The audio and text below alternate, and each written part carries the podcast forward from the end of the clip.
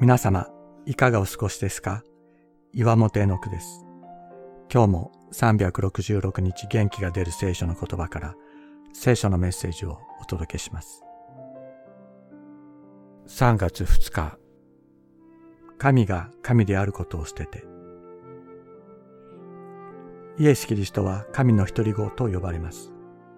ここで独り子という言葉は、自分自身という言葉を比喩的に言い換えたものです。神ご自身が人となってこの世にやって来られたのです。ご自分を愛さない人間を愛するためでした。神の愛とは何かを行動をもって表すためでした。すべての人に見捨てられ、殺され、否定されてもなお愛し続け、命を流し続ける愛。その愛によって私たちの罪は覆い尽くされたのです。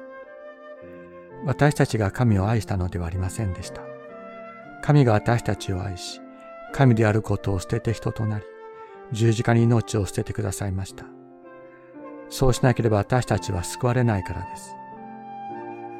神が神であることを捨ててでも、成し遂げようとなさった神の最優先事項。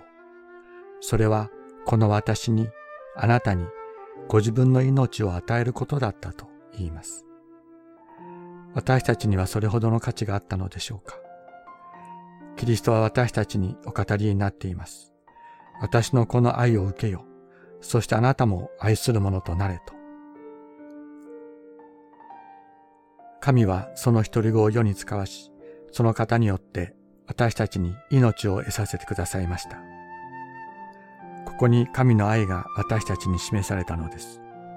私たちが神を愛したのではなく、神が私たちを愛し、私たちの罪のために、なだめの供え物としての御子を使わされました。